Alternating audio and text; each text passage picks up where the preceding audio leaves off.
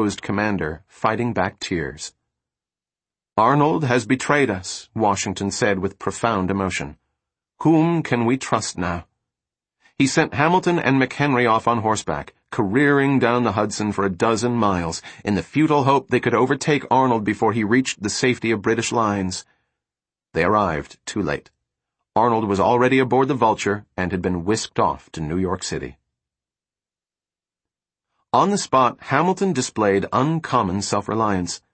Aware that West Point lay in imminent peril, he sent directions to the 6th Connecticut Regiment to reinforce the fortress. Once again, he did not seem bashful about bossing around generals.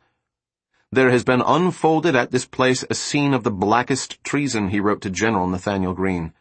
I advise you putting the army under marching orders and detaching a brigade immediately this way. Hamilton hurried to Washington a letter just received from Arnold in which he blamed American ingratitude for his betrayal and sought to exonerate his wife. She is as good and as innocent as an angel, and is incapable of doing wrong. Mrs. Arnold was still behaving bizarrely. After Varick ushered Washington into the room, the sobbing woman refused to believe it was the general. No, that is not General Washington. That is the man who was a going to assist Colonel Varick in killing my child. Washington sat by the bedside and tried to console the hysterical woman. Washington, Hamilton, and Lafayette were all duped by Peggy Arnold's command performance. They attributed her sudden raving to grief over her husband's traitorous behavior. To their gullible minds, this behavior was proof that she must be a blameless victim of Arnold's perfidy.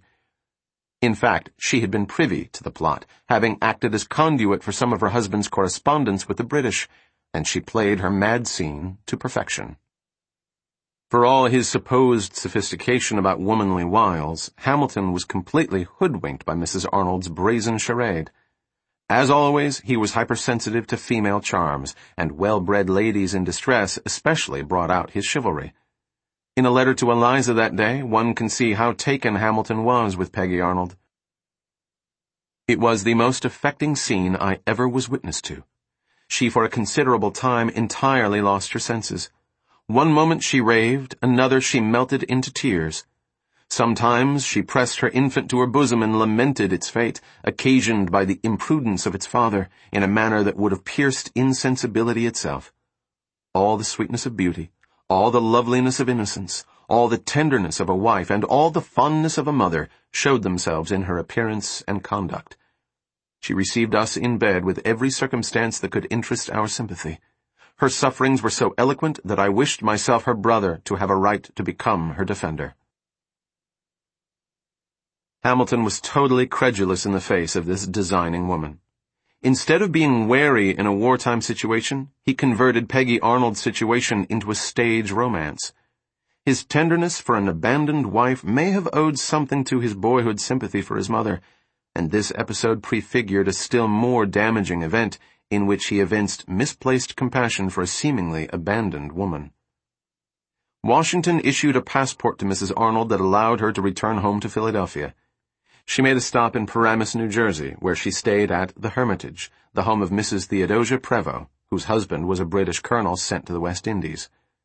Once the two women were alone, Mrs. Arnold told her friend how she had made fools of Washington, Hamilton, and the others, and that she was tired of the theatrics she had been forced to effect. She expressed disgust with the patriotic cause and told of prodding her husband into the scheme to surrender West Point. The source of the story, printed many years later, was the man who was to be Theodosia Prevost's next husband, Aaron Burr. That Hamilton adhered to a code of gentlemanly honor was confirmed in yet another sideshow of the Benedict Arnold affair, the arrest of Major John Andre, Adjutant General of the British Army and Arnold's contact, traveling under the nom de guerre John Anderson. As he was awaiting a hearing to decide his fate, he was confined at a tavern in Tappan, New York.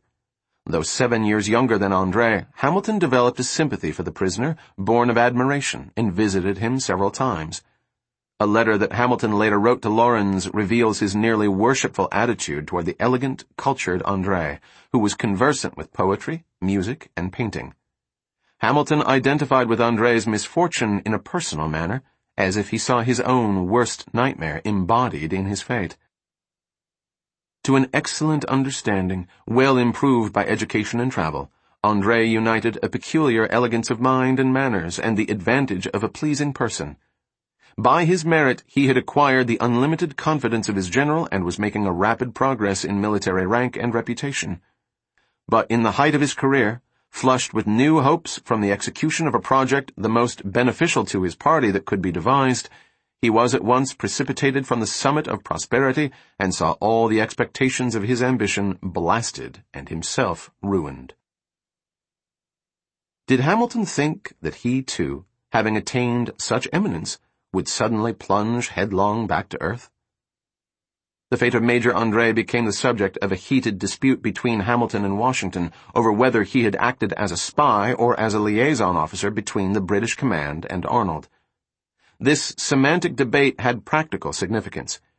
If Andre was a spy, he would hang from the gallows like a common criminal, whereas if he was merely an unlucky officer, he would be shot like a gentleman. Such distinctions mattered both to Andre and to Hamilton. Hamilton argued that Andre wasn't a spy since he had planned to meet Arnold on neutral territory and was lured by Arnold behind patriotic lines against his intentions a board of general officers convened by Washington disagreed, ruling that because Andre had come ashore secretly, assuming a fake name and civilian costume, he had functioned as a spy and should die like one. Washington certified the board's decision. He was adamant that Andre's mission could have doomed the patriotic cause and feared that anything less than summary execution would imply some lack of conviction about his guilt. It may have been Hamilton who sent a secret letter to Sir Henry Clinton on September 30th, proposing a swap of Andre for Arnold. The author tried to disguise his handwriting and signed the letter A.B.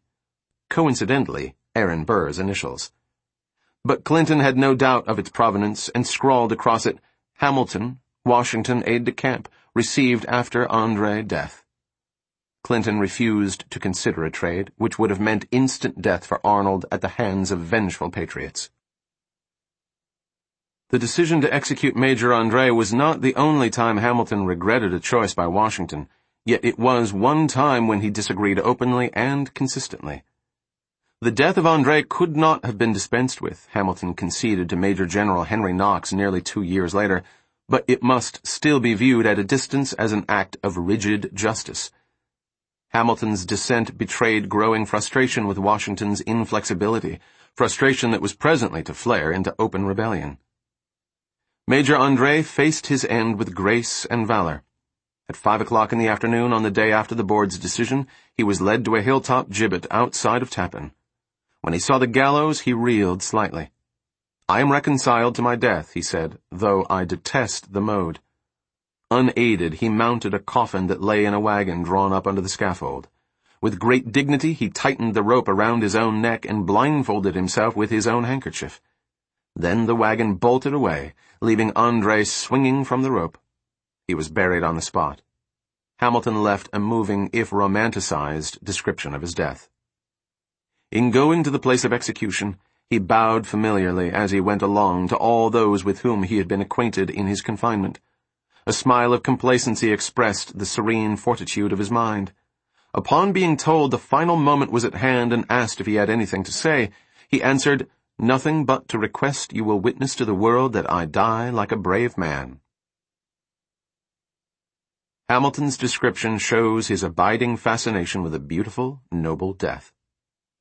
I am aware that a man of real merit is never seen in so favorable a light as seen through the medium of adversity, he concluded in his letter to Laurens. The clouds that surround him are shades that set off his good qualities. Major John Andre represented some beau ideal for Hamilton. The reverse side of this adulation, however, was a lacerating sense of personal inadequacy that the world seldom saw. However loaded with superabundant talent, Hamilton was a mass of insecurities that he usually kept well hidden. He always had to fight the residual sadness of the driven man, the unspoken melancholy of the prodigy, the wounds left by his accursed boyhood. Only to John Laurens and Eliza Schuyler did he confide his fears. Right after Andre's death, Hamilton wrote to Schuyler that he wished he had Andre's accomplishments. I do not, my love, affect modesty. I am conscious of the advantages I possess. I know I have talents and a good heart, but why am I not handsome? Why have I not every acquirement that can embellish human nature? Why have I not fortune, that I might hereafter have more leisure than I shall have to cultivate those improvements for which I am not entirely unfit? It was a peculiar outburst. Hamilton was expressing envy for a man who had just been executed. Only in such passages do we see that Hamilton, for all his phenomenal success in the Continental Army, still felt unlucky and unlovely, still cursed by his past. During the summer and fall preceding Hamilton's wedding in December 1780, he sometimes mooned about in a romantic haze, very much the lovesick swain. Love is a sort of insanity, he told Schuyler, and everything I write savors strongly of it. In frequent letters to his saucy little charmer, he reassured her that he thought about her constantly. "'Tis a pretty story indeed that I am to be thus monopolized by a little nut-brown maid like you, and am from a soldier metamorphosed into a puny lover. He would steal away from crowds, he told her, and stroll down solitary lanes to swoon over her image. You are certainly a little sorceress and have bewitched me, for you have made me disrelish everything that used to please me. As the wedding approached, Hamilton succumbed to anxieties about the future, and he sent Schuyler the most candid letters of his life. He was now optimistic about the war and thought the Continental Army, backed by French naval power, might yet snatch victory by year's end. Should the Patriots lose, however, Hamilton suggested that they live in some other clime more favorable to human rights, and suggested Geneva as a possibility. He then made a confession. I was once determined to let my existence and American liberty end together. My Betsy has given me a motive to outlive my pride. The sweet, retiring Schuyler would rescue him from the self-destructive fantasies that had long held sway over his imagination. At the same time, the jittery Hamilton was beset by serious doubts about the wedding.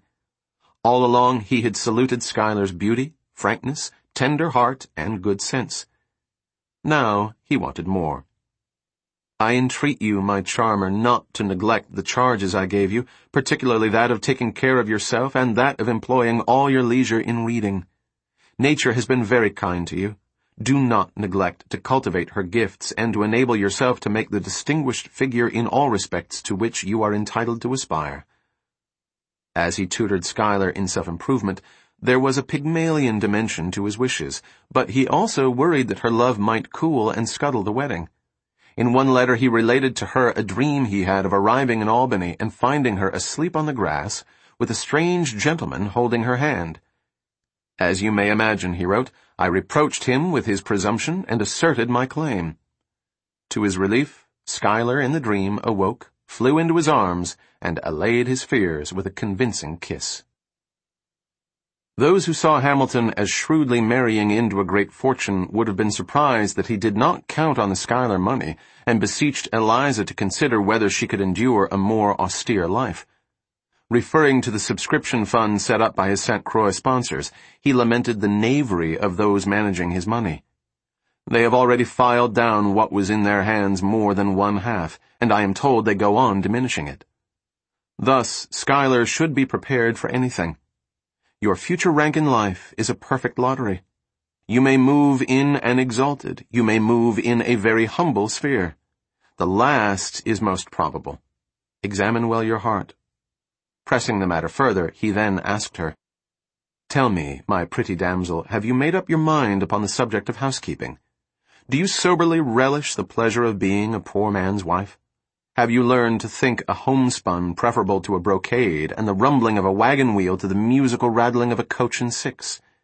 Will you be able to see with perfect composure your old acquaintances, flaunting it in gay life, tripping it along in elegance and splendor, while you hold a humble station and have no other enjoyments than the sober comforts of a good wife?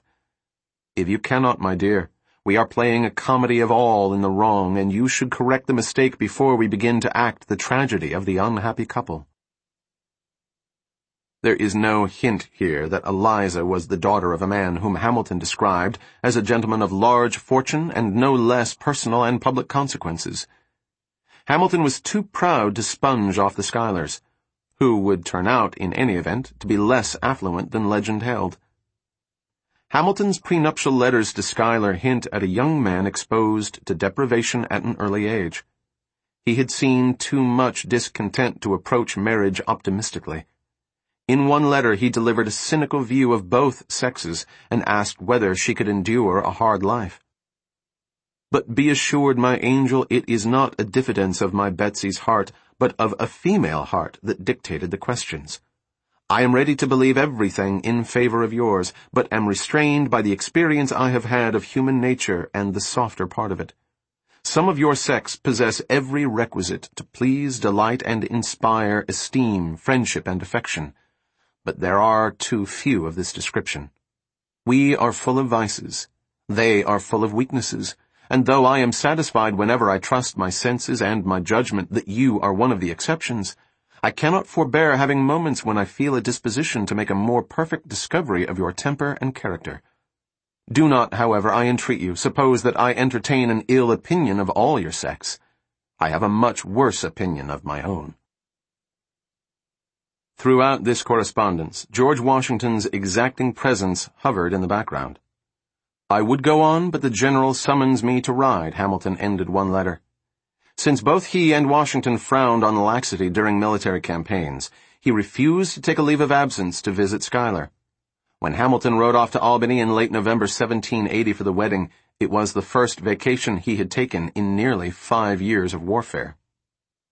Situated on a bluff above the Hudson River, Albany was still a rough-hewn town of 4,000 inhabitants, about one-tenth of them slaves, and was enclosed by stands of virgin pine.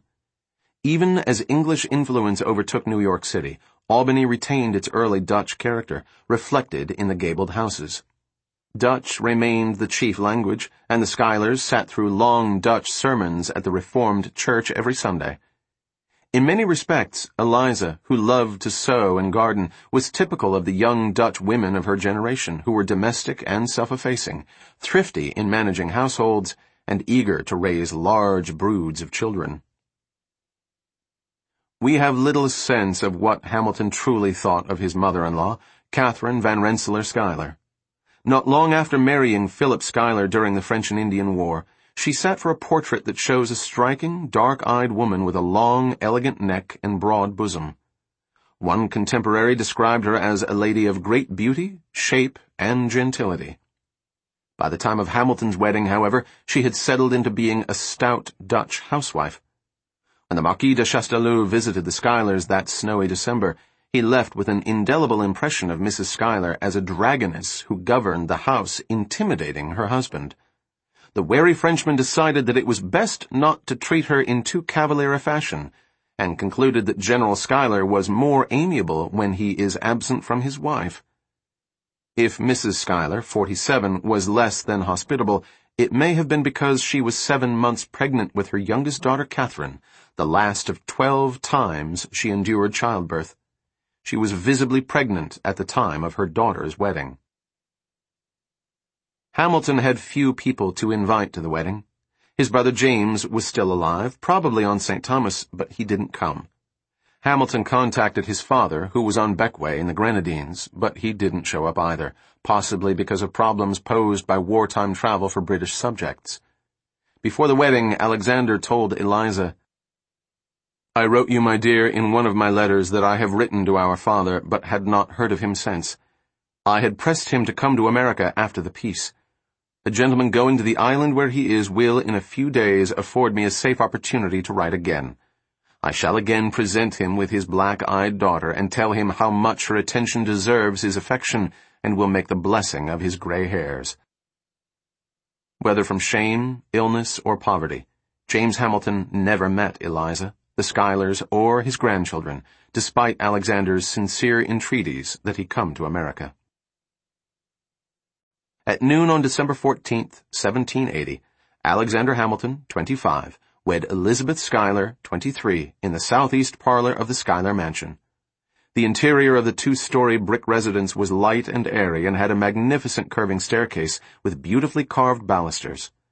During the ceremony, the parlor was likely radiant with sunshine reflected from the snow outside. The ceremony followed the Dutch custom of a small family wedding in the bride's home. At the local Dutch Reformed church, the clerk recorded simply, Colonel Hamilton and Elizabeth Schuyler. After the ceremony, the guests probably adjourned to the entrance hall, which was nearly fifty feet long and twenty feet wide, and flanked by tall, graceful windows.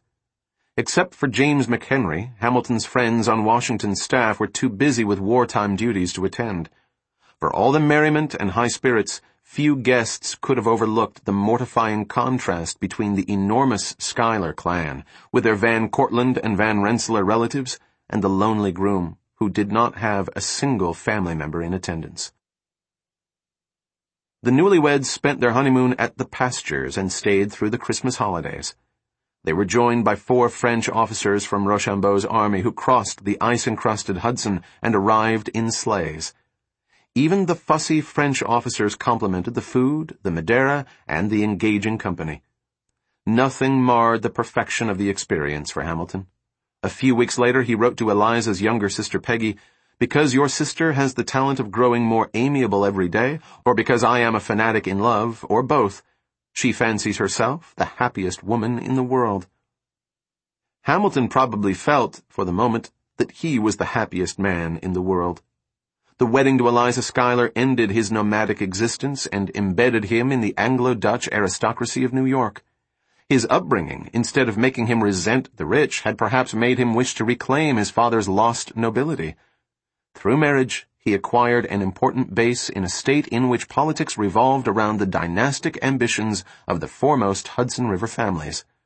For the first time in his life, Alexander Hamilton must have had a true sense of belonging. His friendship with Philip Schuyler was to prove of inestimable value to Hamilton's career. At one point, when asking for Eliza's hand, Hamilton evidently told the general of his illegitimacy.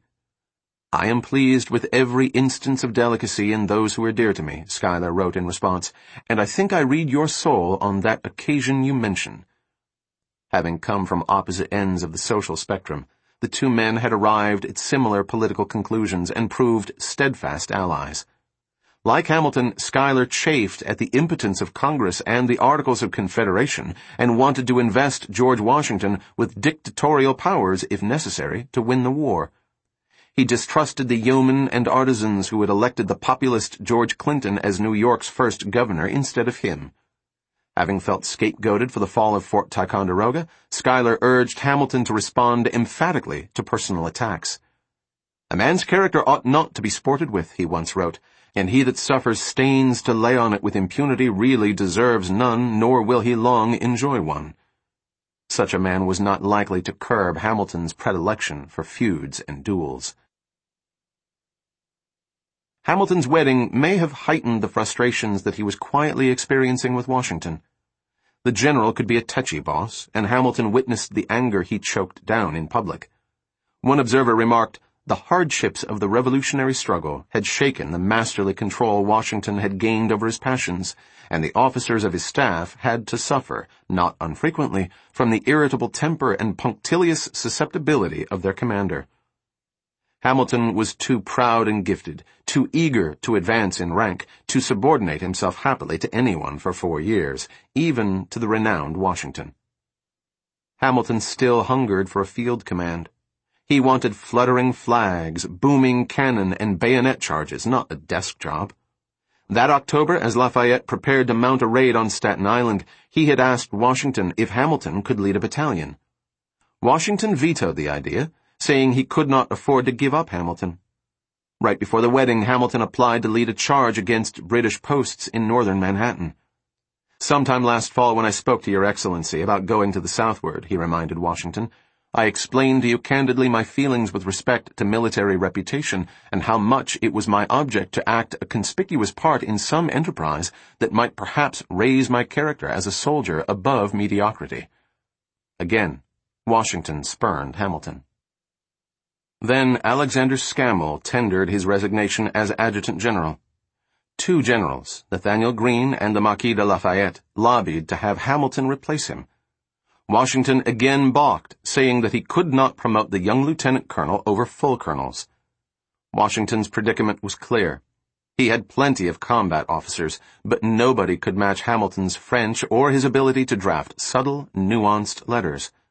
After almost hourly contact with Washington for four years, Hamilton had become his alter ego, able to capture his tone on paper or in person, and was a casualty of his own success. It would be a time rich in political disappointments for Hamilton.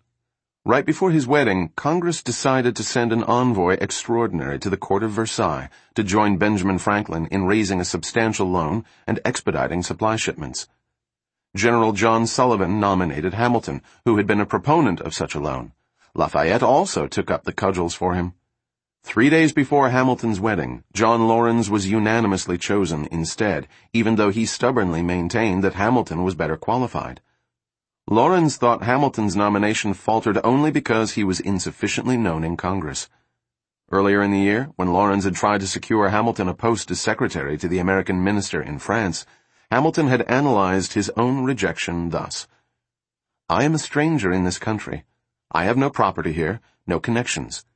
If I have talents and integrity, these are justly deemed very spurious titles in these enlightened days. These disappointments only buttressed his belief in meritocracy, not aristocracy, as the best system for government appointments. The day after Hamilton's wedding, Congressman John Mathews of South Carolina nominated him as minister to Russia. Again, he was passed over. Hamilton now feared that he would be shackled to his desk for the duration of the conflict.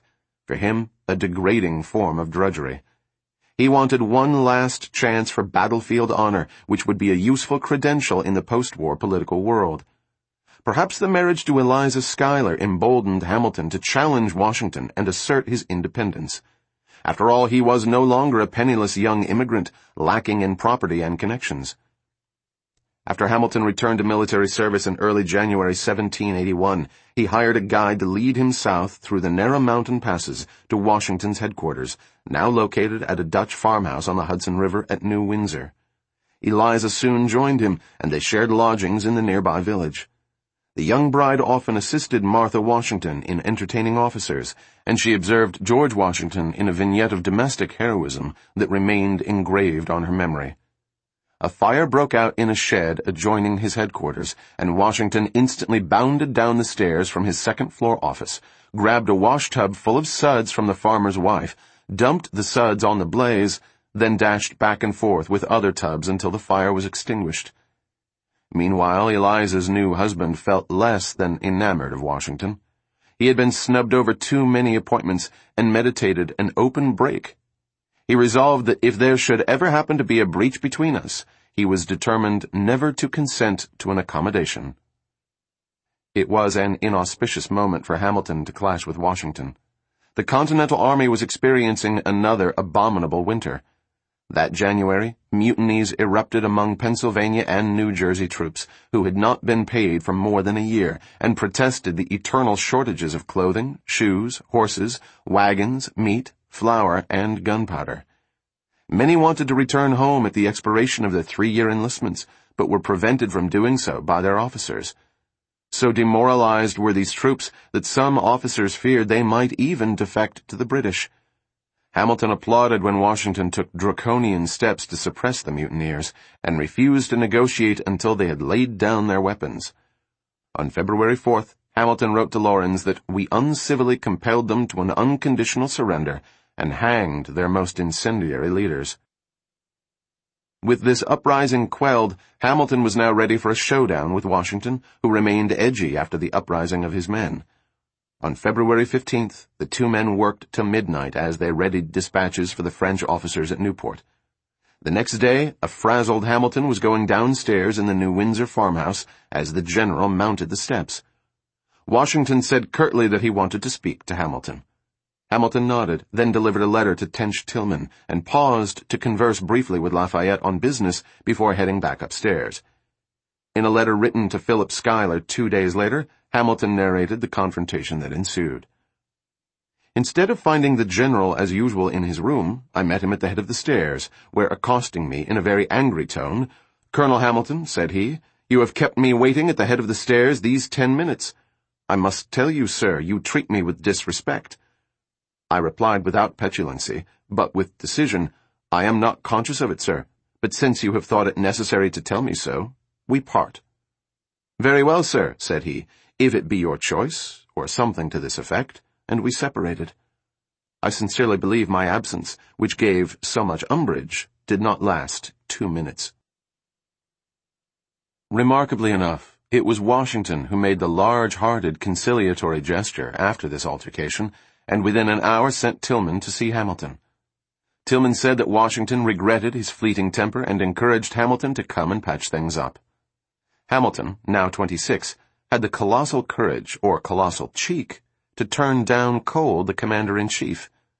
Where others were awed by the godlike Washington, Hamilton knew too well his mortal foibles. I requested Mr. Tilghman to tell him that I had taken my resolution in a manner not to be revoked, that as a conversation could serve no other purpose than to produce explanations mutually disagreeable, though I certainly would not refuse an interview if he desired it, yet I should be happy if he would permit me to decline it. Washington reluctantly honored Hamilton's decision to leave his staff. Hamilton knew these events would shock Philip Schuyler, Washington's warm friend, who had been thrilled to have the general's aide-de-camp as his son-in-law. Hamilton told Schuyler that he wanted to command artillery or light infantry, but he knew a fuller explanation was required. He had not acted rashly, he insisted. He had long hated the personal dependence that accompanied his position, and had found Washington to be much more temperamental than his exalted reputation allowed. Their working relationship had done violence to my feelings. Then Hamilton made a stunning revelation. Washington had wanted to be closer all along. It was Hamilton who had rebuffed him. For three years past I have felt no friendship for him and have professed none. The truth is, our own dispositions are the opposites of each other, and the pride of my temper would not suffer me to profess what I did not feel. Indeed, when advances of this kind have been made to me on his part, they were received in a manner that showed at least I had no inclination to court them, and that I wished to stand rather upon a footing of military confidence than of private attachment. You are too good a judge of human nature not to be sensible how this conduct in me must have operated on a man to whom all the world is offering incense.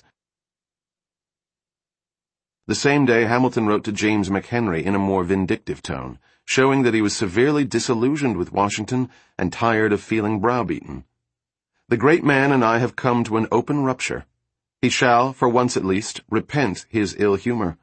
Without a shadow of reason and on the slightest ground, he charged me in the most affrontive manner with treating him with disrespect. Hamilton acknowledged that Washington's popularity was necessary to the Patriots, and he promised to keep their rift a secret, but he had no intention of revising his decision. The rupture with Washington highlights Hamilton's egotism, outsized pride, and quick temper, and is perhaps the first of many curious lapses of judgment and timing that detracted from an otherwise stellar career. Washington had generously offered to make amends, but the hypersensitive young man was determined to teach the commander-in-chief a stern lesson in the midst of the American Revolution. Hamilton exhibited the recklessness of youth and a disquieting touch of folie de grandeur. On the other hand, Hamilton believed that he had been asked to sacrifice his military ambitions for too long, and that he had waited patiently for four years to make his mark. And he was only asking to risk his life for his country.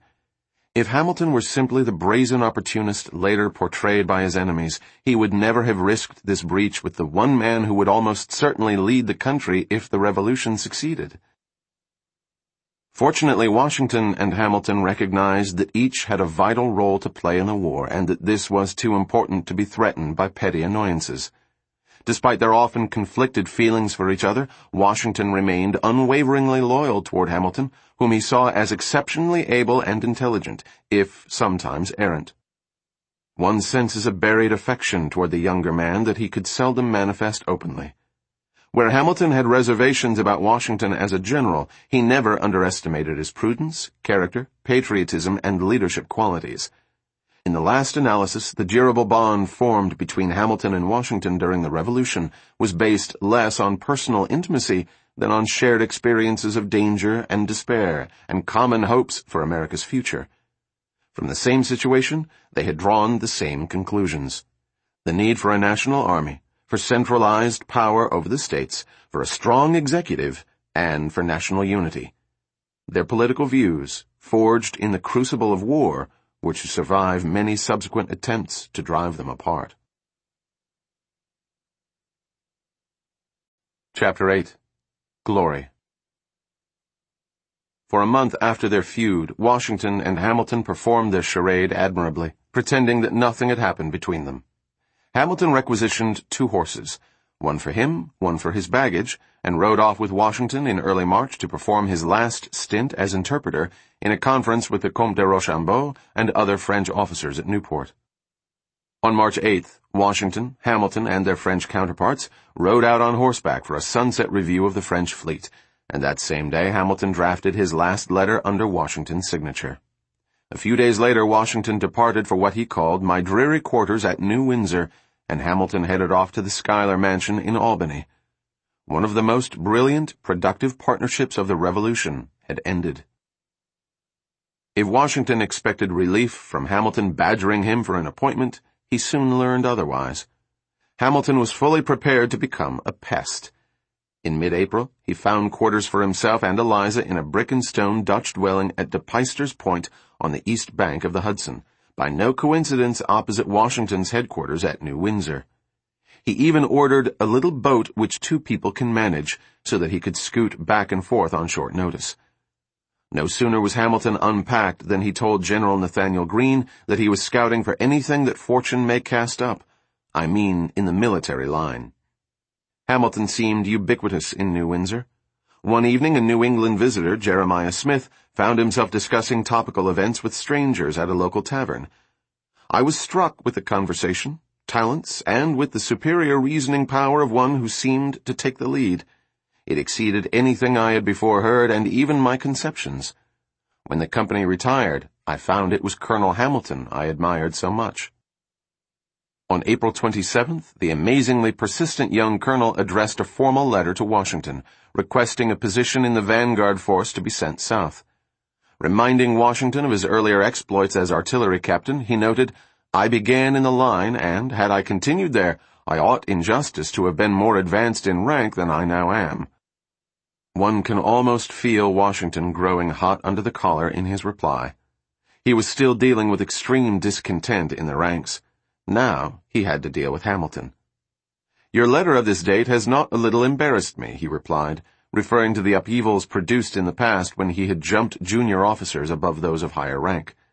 Lest Hamilton suspect that his intransigence stemmed from their contretemps, Washington cautioned, my principal concern arises from an apprehension that you will impute my refusal of your request to other motives than these I have expressed. While awaiting a military assignment, Hamilton, never idle, refined his thoughts about the financial emergency gripping the states. With the collapse of the continental currency, Congress conquered its fears of the centralized power that might be wielded by a finance minister. Power had begun to flow from congressional committees to individual department heads. For war, foreign relations, and finance, just as Hamilton had recommended to James Duane.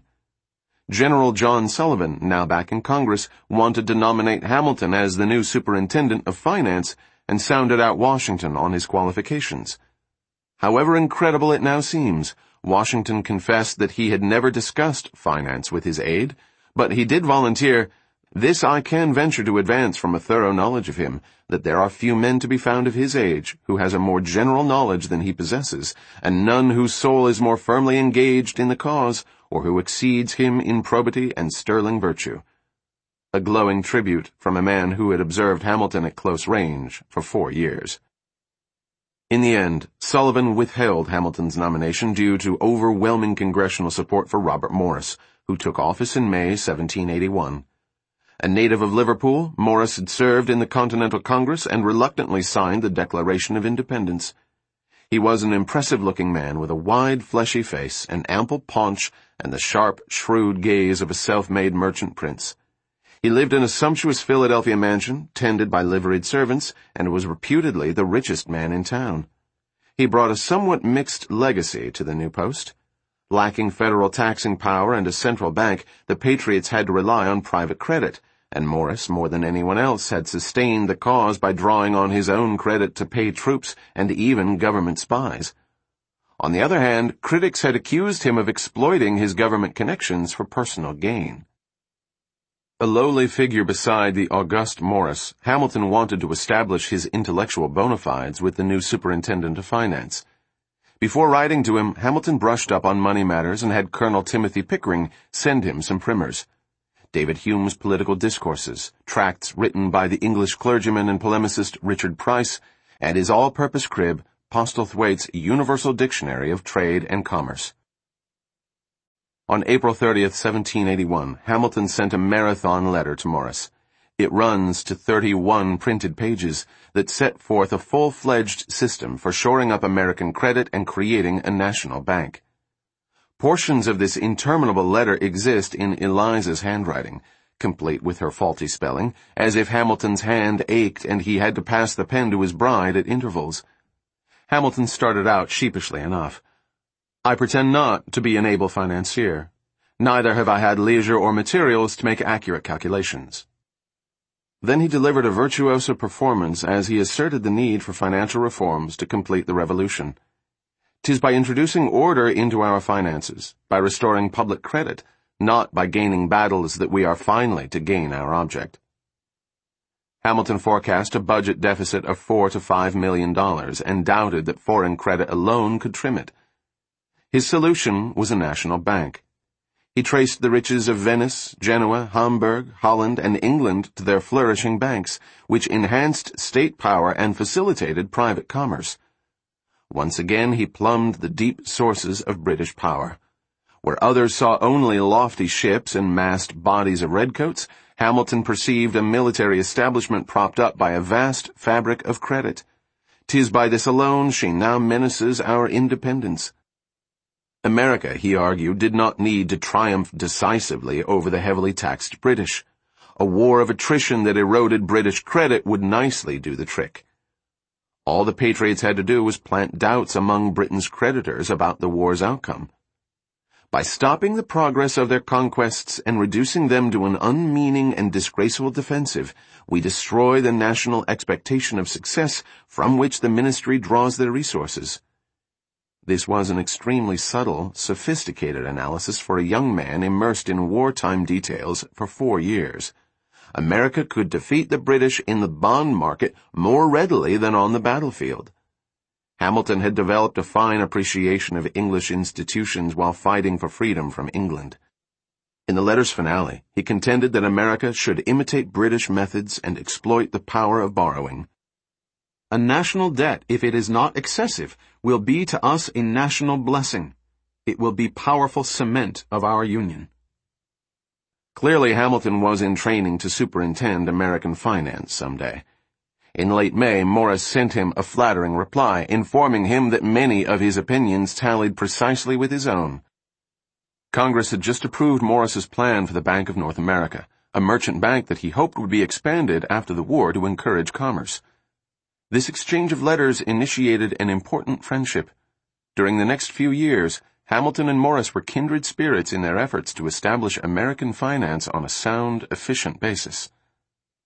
Hamilton continued to stew about the Articles of Confederation, which had been ratified belatedly by the last state on February 27, 1781. Hamilton thought this loose framework a prescription for rigor mortis.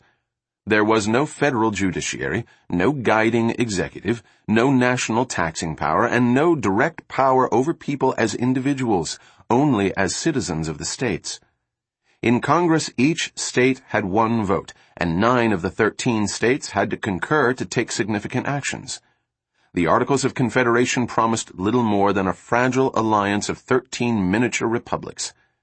Hamilton had already warned that if the ramshackle Confederacy fostered the illusion that Congress had sufficient power, it will be an evil, for it is unequal to the exigencies of the war or to the preservation of the Union hereafter. Again, Hamilton appealed for a convention to bring forth a more durable government. That the thirteen states would someday coalesce into a single country was far from a foregone conclusion. Indeed, the states had hampered many crucial war measures, such as long-term enlistments, from fear that their troops might shed their home state allegiances. People continued to identify their states as their countries, and most outside the military had never traveled more than a day's journey from their homes. But the revolution itself, especially the Continental Army, had been a potent instrument for fusing the states together and forging an American character. Speaking of the effect that the fighting had on him, John Marshall probably spoke for many soldiers when he said, I was confirmed in the habit of considering America as my country and Congress as my government. During the war, a sense of national unity seeped imperceptibly into the minds of many American diplomats, administrators, congressmen, and above all, the nucleus of officers gathered around Washington. These men had gotten many dismaying glimpses of the shortcomings of the Articles of Confederation, and many later emerged as confirmed advocates of a tight-knit union of the states. As a member of Washington's family, Hamilton had stumbled upon the crowning enterprise of his life, the creation of a powerful new country. By dint of his youth, foreign birth, and cosmopolitan outlook, he was spared pre-war entanglements in provincial state politics, making him a natural spokesman for a new American nationalism. As soon as he left Washington's staff, he began to convert his private opinions into cogently reasoned newspaper editorials. In July and August 1781, he published a quartet of essays in the New York Packet entitled The Continentalist that were signed A.B., the same initials as in the letter written to Sir Henry Clinton proposing the trade of Major André for Benedict Arnold. These four articles seem spirited precursors to the Federalist Papers. Instead of carping at problems in random fashion, Hamilton delivered a systematic critique of the current political structure he introduced a critical theme, that the dynamics of revolutions differed from those of peacetime governance. The post-war world had to be infused with a new spirit, respectful of authority, or anarchy would reign.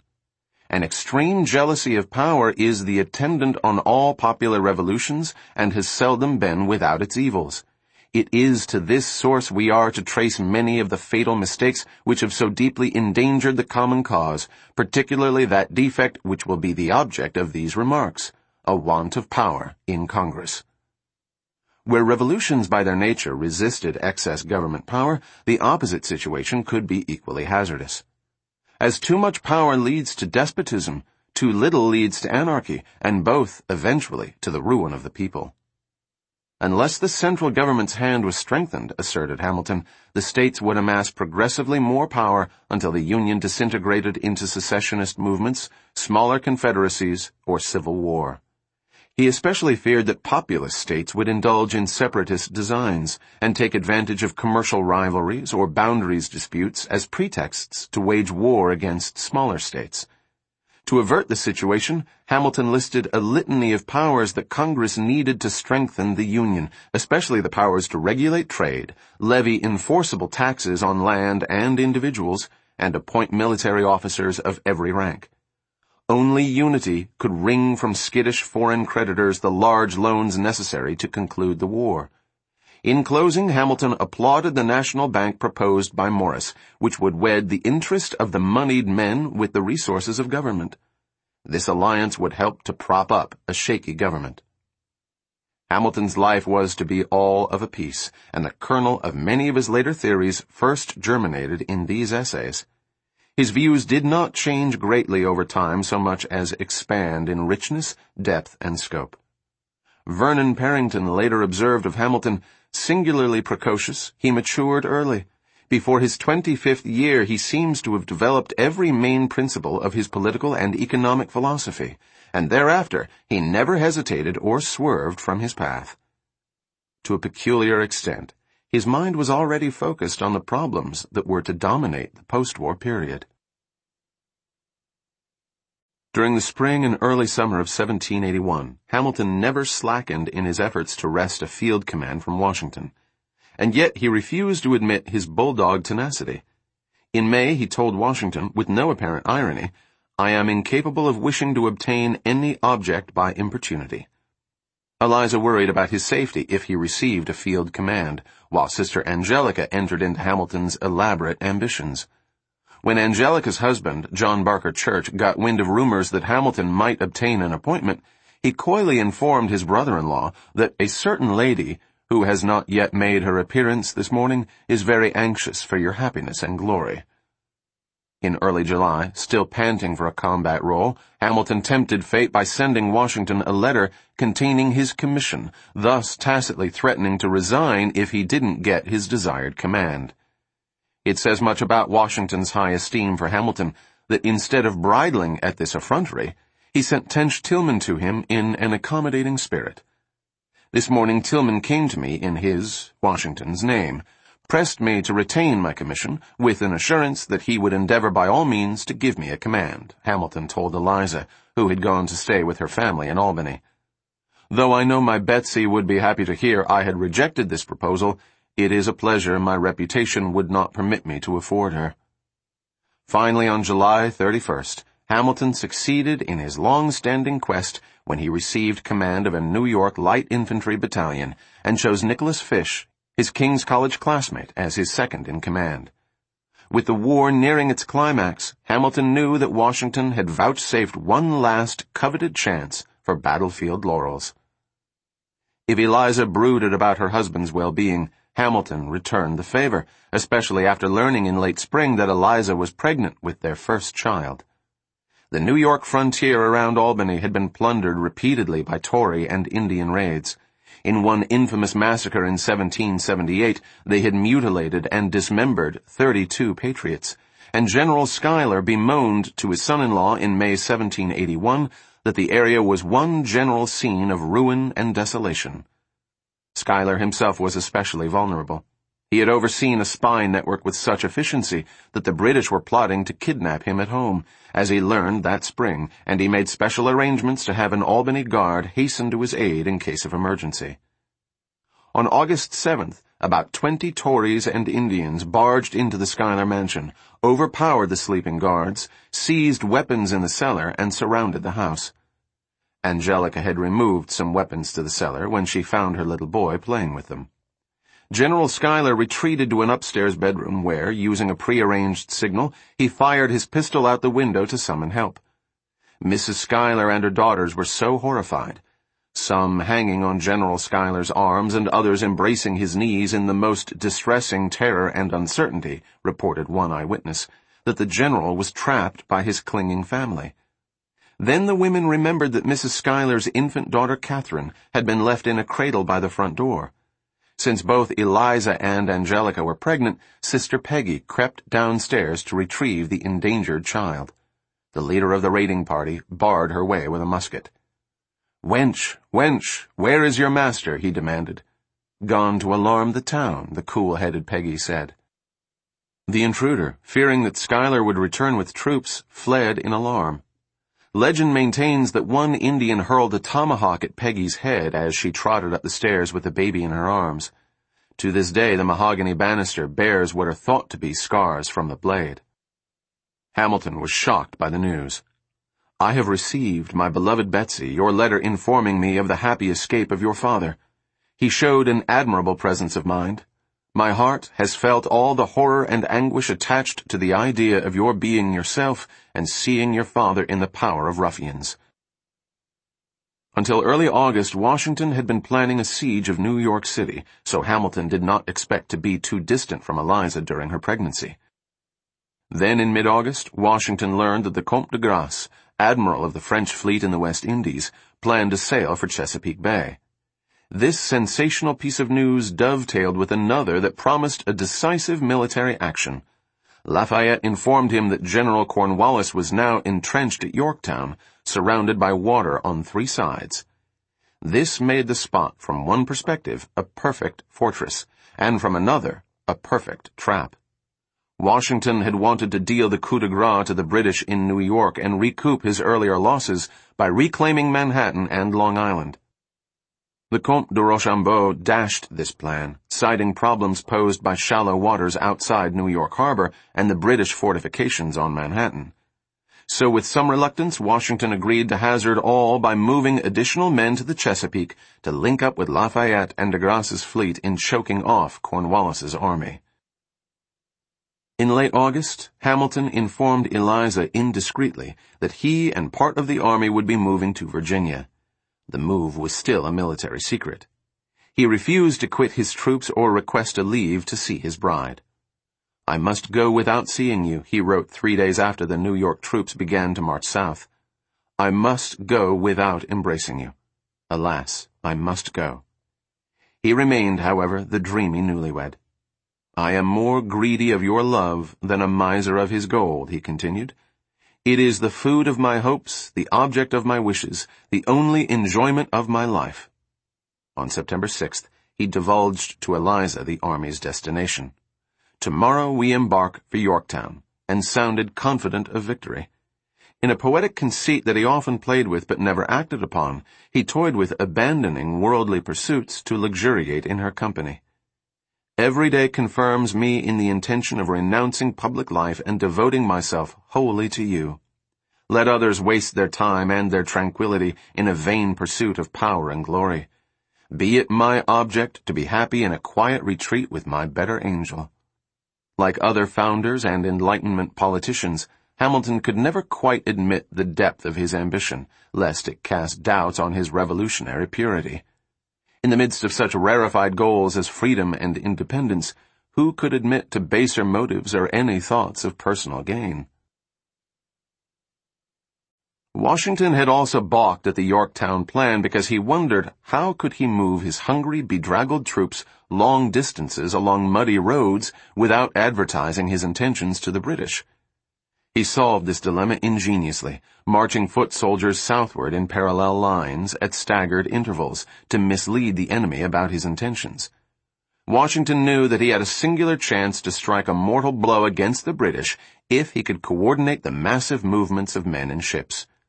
With unerring precision, he guided his 2,000 men and de Rochambeau's 4,000 so they would rendezvous in Virginia with 29 large ships of the line and 3,000 troops brought from the West Indies by Admiral de Grasse, supplemented by 7,000 Americans already in place under Lafayette. To Washington's jubilation, Admiral de Grasse showed up even before he did, a fact that made the reserved Washington literally jump for joy. When Washington boarded the Admiral's flagship, the Ville de Paris, a resplendent triple-decker with 120 guns, the Frenchman teased his towering American counterpart by calling him Mon cher petit général. In late September, Hamilton and his light infantry reached Williamsburg, the staging area for the Yorktown siege, where he enjoyed an exuberant reunion with a trio of old friends. Lafayette, then convalescing from malaria, John Laurens, just back from Paris with arms, ammunition, and a large French subsidy negotiated by Benjamin Franklin, and Lieutenant Colonel Francis Barber, his teacher from Elizabethtown days, who had been wounded at Monmouth and had fought valiantly throughout the war.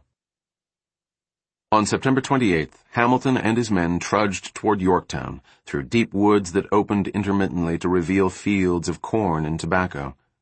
When they arrived the next day, the siege had just commenced.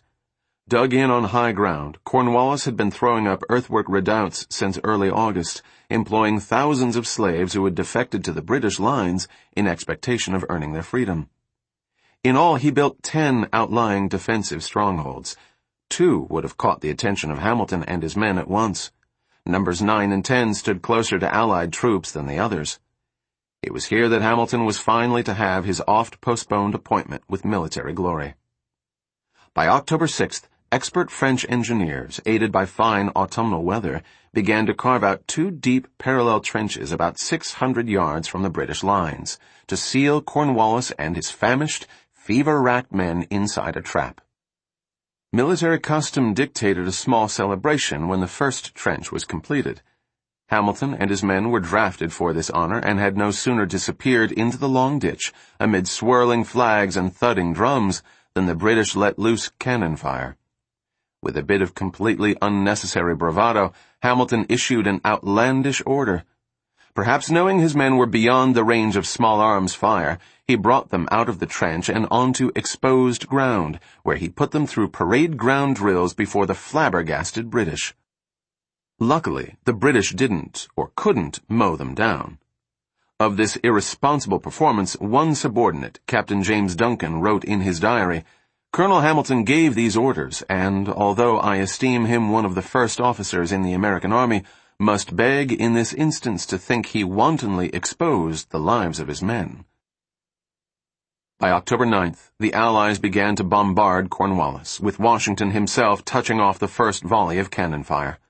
Day and night the cannonade exploded with such unrelenting fury that one lieutenant in the Royal Navy said, it seemed as though the heavens should split.